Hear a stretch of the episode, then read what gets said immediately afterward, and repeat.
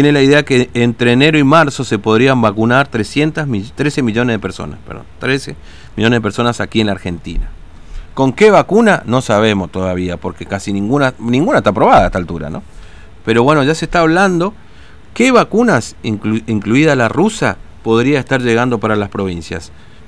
Esto se habló el otro día en la reunión, vía Zoom, por supuesto, que mantuvieron gobernadores con el presidente pocos minutos antes del anuncio de la extensión del DISPO, este distanciamiento social preventivo y obligatorio, hasta el 20 de diciembre.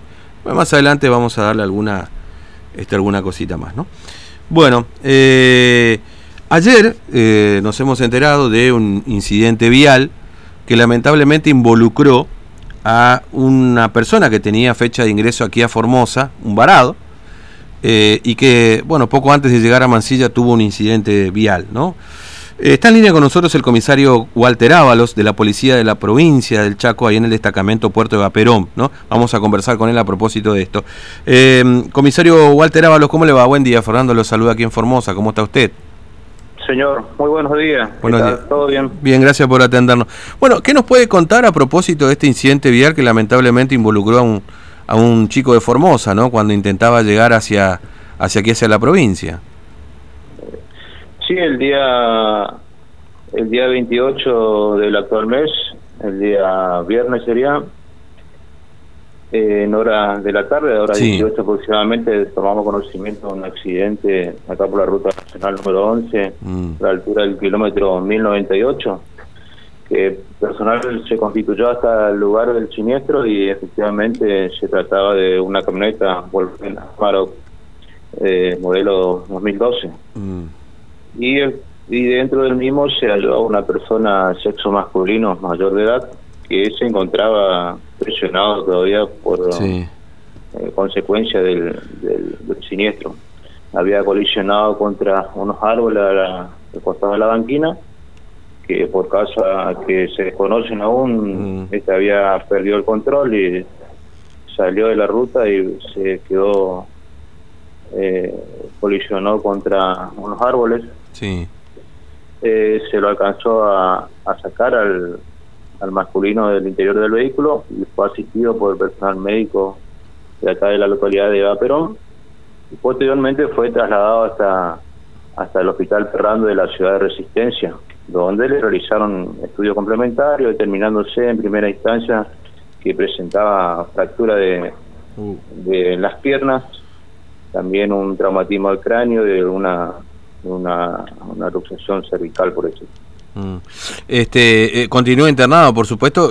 no sé su situación, si ya está fuera de peligro este muchacho, todavía. Todavía, todavía está internado mm. y conforme el último parte médico de hoy en hora de la mañana, eh, se encontraría en el servicio del shock room de la de la guardia de emergencia, que es una terapia eh, intensiva, por decir, de ahí de emergencia de la guardia del Hospital Ferrando. Claro, entiendo, decir que su situación todavía eh, es grave, digamos, podemos decirlo de esta de esta naturaleza, digamos, ¿no? creería que sí, sí, mm. todavía está está grave todavía.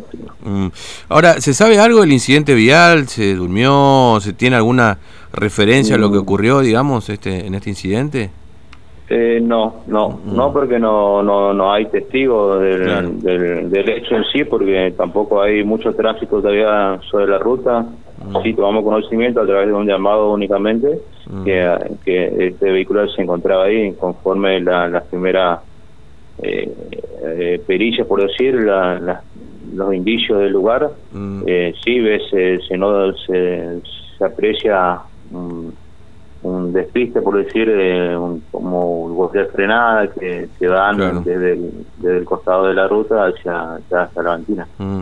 Ahora, eh, permítame preguntarle, comisario, si, si a partir de bueno los últimos días ha notado usted su mayor movimiento ahí de, de vehículos en la zona, tomando en cuenta que bueno hay este, un, permiso de, mayor cantidad de personas para Formosa. ¿Ustedes han notado un mayor incremento del tránsito ahí en la zona?